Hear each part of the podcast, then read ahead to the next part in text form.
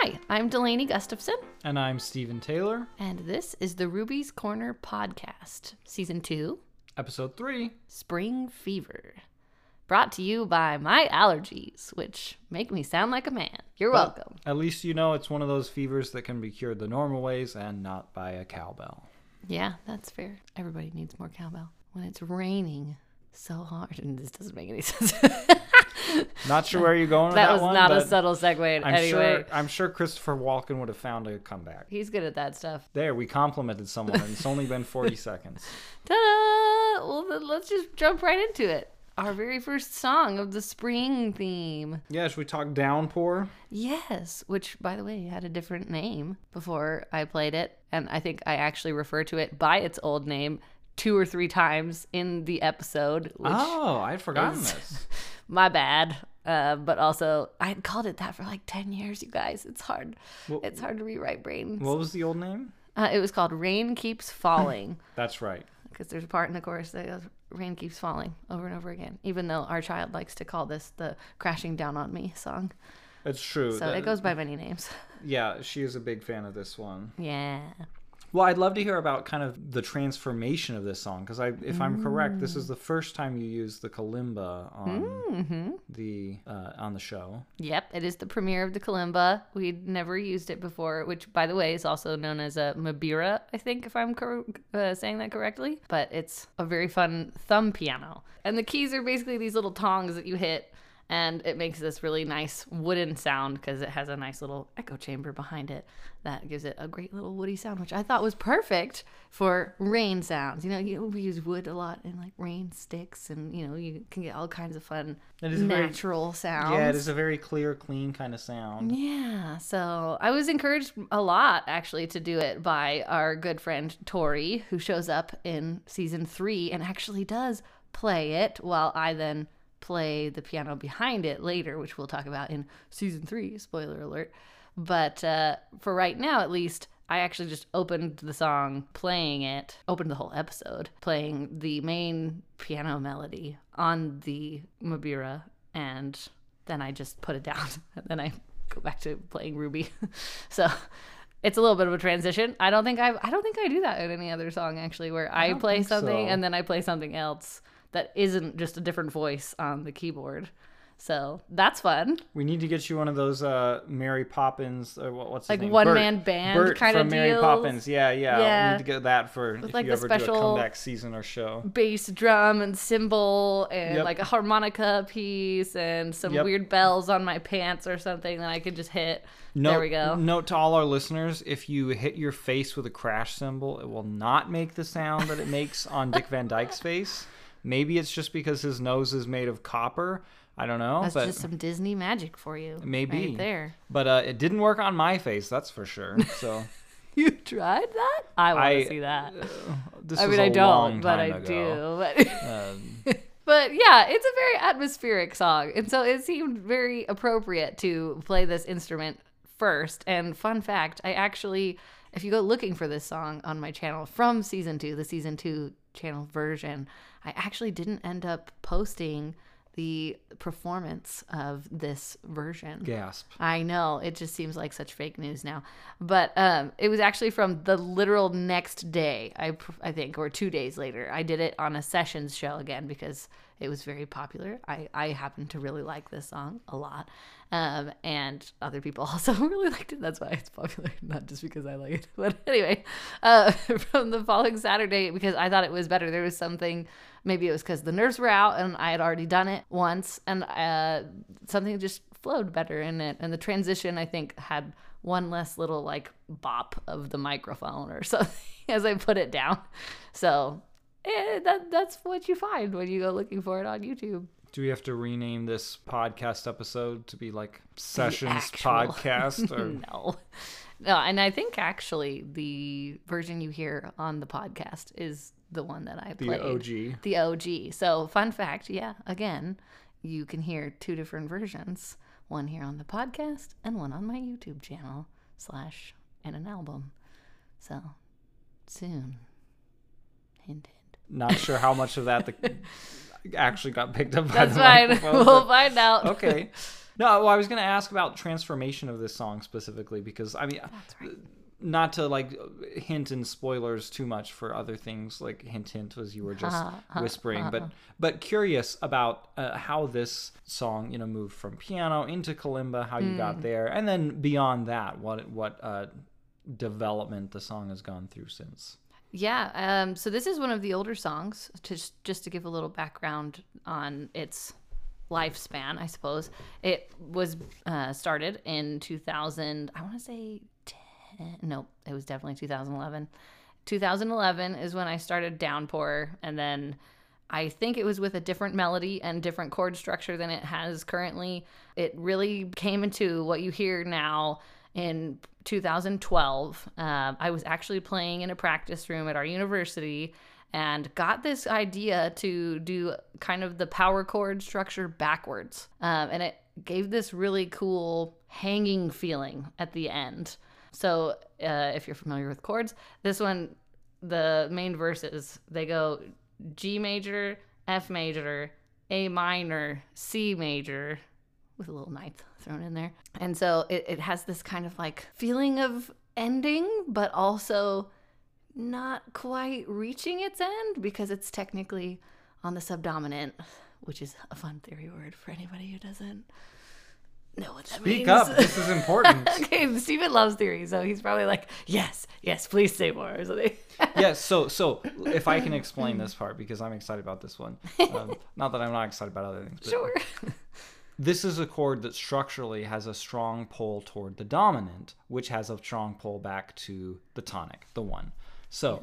If you think about it, like this is often used as a preparatory chord to get to the chord that leads back to home base, as it were. So it's not usually uh, in polite society used as the ending chord. Although ever since really the ever since the early O's, particularly, we've had a lot of like uh, there's a decent amount of alternative music that would end on a four chord Mm-hmm. um, for this different sort of unfinished feeling. It's very effective that way.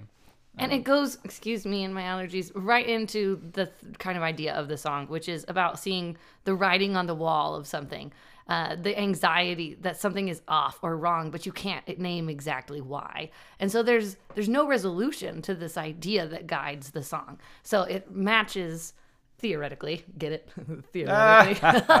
so it doesn't resolve completely, but it feels like something is still kind of complete. In motion. Yeah, it, it- you're still right where you are. You're just waiting to figure out what is next. And so I really like this song for how that all comes together. And this one is often, I think we've talked about this one many times as one of the like epitome of, you know, those songs that are just like Delaney songs. This is a very Delaney Yeah. song.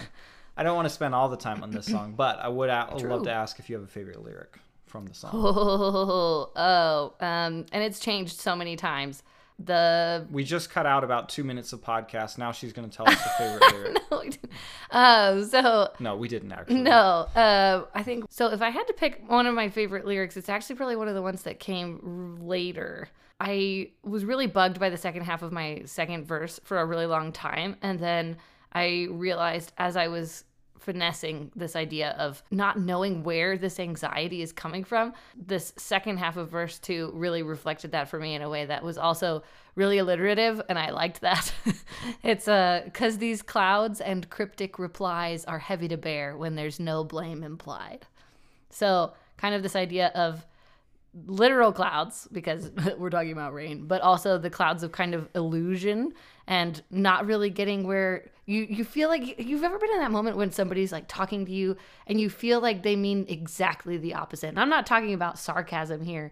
I'm just saying like there seems to be an underlying meaning that you are missing or that you are inserting into everything that somebody does.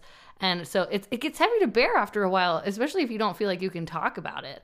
And so there's no blame implied in this situation where you don't know why this person would be upset with you, maybe, but it feels like they are. So that kind of sensation of, wait, wha- are we okay? Like, wh- what's going on? You know, is very much the, the piece of this song. So that's one of my favorite lyrics. Confusing and appropriate. I'm I am excited having heard having heard other versions of this song as well, not just you know the live version for Ruby's Corner, but hearing you Mm. perform this song a number of other occasions. I'm excited for listeners to get likewise to hear some of the other other shapes this song could take, particularly. Definitely. Should we talk Under the Tree? Sure. Yeah, this is another fun finding again song. I thought when we first started season two that we had covered most of these, but I think this is actually where the majority of them lie. I, I didn't actually tally it out, but Yeah, I think it really was only a couple. Um, yeah. I mean, Finding Again itself and um, Take Me Away. Um, no, Take Me Away is in this season. oh, it is? Oh, well. Yeah, because you Shows play. how much I remember. but um, Love was in the last That's one, right, though. Yeah. Love and Finding Again were in the last one, but um, one we've heard in season Mm-hmm. well in season two, episode one that we've discussed already. We've done some of Silly Strings in season one. Um, we don't have to do a play-by-play of every single song right now, but But this is one of these This ones is from one of the Finding ones. Mm-hmm. Again. Different version here in the sense of uh, instrumentation a little bit. yeah, Because we didn't perform this with violin now. not on this occasion. No, though I would love to do this one with you. That would be really fun. Yeah, it's a fun violin part. It's a Yeah. tricky, tricky violin part. One of the trickier ones. Is it the one that sounds like it should sound basic, but is actually really challenging? I forget. I feel like there was one of them that I wrote for you that was like, it sounds like it should be so simple, but it's actually really tricky. Yeah, this one is just a little tricky in how it traverses the the range. It has a it jumps up and down the range of the violin much more quickly than some of the other ones, um, which just generally facilitates going from string to string. It's not super high range, but um, yeah. but yeah, it takes a different kind of dexterity just to play a little bit in the violin part. And you do great with it. So thank you Thanks. for I mean, it. it, honestly, I don't. I think uh, I could probably do better now than when we recorded it initially. So, I guess we'll we'll just have have to it do it. I guess we'll just have to do that sometime. well, so here's the question: What kind of tree are we? What kind of tree is? Well, if it's this time of year, spring, and the theme, then you know my favorite kind of tree would be a crepe myrtle tree, but it's probably going to have to be a lot bigger than your average crepe myrtle tree. I would say like, yeah, crepe myrtle would be great for like later in the summer, but uh, There you, that's fair. If you don't know what a crepe myrtle is, there's a lot of them here in North Carolina where we happen to live. so not Yay. a, not a specific tree though. no. I did want to talk One that looks like the front of the album that the Okay, Corey yes, Egbert yes, there's drew. the, there's the it's picture. great. I don't know what tree he might have been inspired by if there was one Not, specifically. not a crepe myrtle, not a magnolia, no, deciduous. definitely Um, big. could be one that can sustain a swing because that's kind of like the the feeling and idea of this. That oh, if we're going to talk about theory, possibly some more. hickory. No, I was going to talk about the the honestly the theory because this is a two chord song, right? Yes, it's as we call it, basic, but it gives this kind of feel, I think, of going back and forth like a swing, which at first I thought would sound super boring, but was actually part of the challenge of writing this. Like, why I wrote this song was I was like, I want to find a way to write a song with just two chords, see if that's possible. And there's probably a couple of other like accidentals and things added in throughout to make sure that it doesn't just sound like I'm literally only playing six notes in this entire song. But it really does stick to the two chords. It, everything feels functionally like it works in both those chords. Mm-hmm. If you did a Schenkerian analysis, or I mean any analysis, no, not just Schenkerian. Now we're really getting into the theory, you guys. any any analysis, you'll you'll get Wow. it's very clean and it's it's adherence to the two chord structure. yes, But I do think it works well and doesn't feel like it's you know beating the snot out of two chords. that's good. And if any of you ever want to hear my favorite ideas for a one chord song, I can. Mm, he's got he's got portfolio of that. yes, We literally talked about this from something from what Just days Chrono ago. Cross, like yes, days ago. yes. Uh, one of my favorite uh, tracks from the Chrono Cross OST by Yasunori Mitsuda is a one chord song. Mm. If you haven't picked up on it yet, guys, we really like talking about music. That's probably part of the reason we do this. So we don't just do it here, and we don't just do it about my music. Like we just talk about We, music. we actually do talk about it. So so if you want to talk about music, come talk to us. It's it's fun. let's talk spring if we can. If Let's you're okay do it. I- Under the Tree is great, but spring is really different because this is truly the premiere of this song, right? Yeah, absolutely. And really under the tree, like we I've talked about that one a lot. Like Mm-hmm. just the, the the whole story of it's a moment a girl and a boy go from being kind of besties to being in love with each other, and it just happens to happen under a tree. So a lot of the song is quite basic. So the- literally, it the wasn't chords. the tree's fault, all right? Oh, I mean, that would be an amazing tree. People would be like, "I got to get under this tree, yo." Or I gotta not get under this tree, That's depending. fair. Be careful who you take to the tree. Anyway, I feel like that just needs to be on a T-shirt or something now. be careful who you take to the tree. Yeah, for real. But, but yeah, spring. Oh, a lot more complex, both theoretically. Uh, again, it was worse the second time, and in substance as well. So So you wrote this recently before the performance, correct? Just a matter Yes. of months before the performance. Yeah, so you know, Downpour was 2011. Under the Tree was basically 2013. Spring was 2019. It definitely jumps. This one was the first, well, not that I ever wrote on ukulele, but that I wrote on ukulele without just going four chord structure. So I was just kind of experimenting with uh, strings and how they sounded if I only played a couple of them or trying to make basic patterns. So we opened with some open fifths and stuff. Yeah, this was the very first time that I performed it. But I believe you have multiple inversions of one of the chords of your five chord or your five seven in this. So Yeah, it's it's honestly so complex I can't pull it up in my brain the same way I do other ones. I I think I might have even had to perform this one with a cheat sheet, not of lyrics, but just of chords, like a post-it note. If you've ever seen my desk, you know it's covered in post-it notes like all the time. But this was one of the few performances that I needed help because there were so many changing parts. Um, so the verses have their own structure, the choruses have their own structure. There's like a little um, pre-chorus before the first and second chorus, and then there's a bridge that has a different structure. so it, it changes a lot and it moves around a lot, which I think is one of the reasons it's a really strong song. Is that it's really dynamic that way, uh, matching the substance of the song. Because the substance of the song, the lyrics to me, they evolved a lot from when they were first written. So I started writing this song caught in between two ideas, which was feelings about the struggles a friend of mine was going through dealing with infertility and then also my feelings about winter and isolation. And then as I was rewriting this later and polishing it for this particular performance over the winter in between season one and season two of Ruby's Corner, it was added to with the isolation added by the pandemic. And it's only taken on new meanings as I continue to play it and as I've continued to have experiences since full vulnerability moment. Like we were not getting pregnant as quickly as we wanted to be. And so actually experiencing it rather than just watching somebody go through it, it took on a whole new meaning for me and a whole new uh, experience and reality just to listen to it and play it myself because it became more personal. It's got all of these different layers about different feelings that feel very like coming into the light or going into the darkness and then coming into the light of watching something both pass away and not grow and then blossoming and becoming something that you've always dreamed of. So I like the, like I said, dynamic nature of it that way. Well, I was curious, yeah, the sort of the journey of this song. It feels like another of these uh, women who run with the wolves kind of songs. To get back to what we talked about two episodes ago, Is- yeah. was this another prompted by sort of uh, what you'd been reading? Not as much directly, but it was definitely within the same time frame. So it probably by osmosis just kind of got some of the same flavor and it was definitely in the same pool of songs being written as some of the ones we talked about last time like Woman and Paper Plane. Oh, paper Um, plane.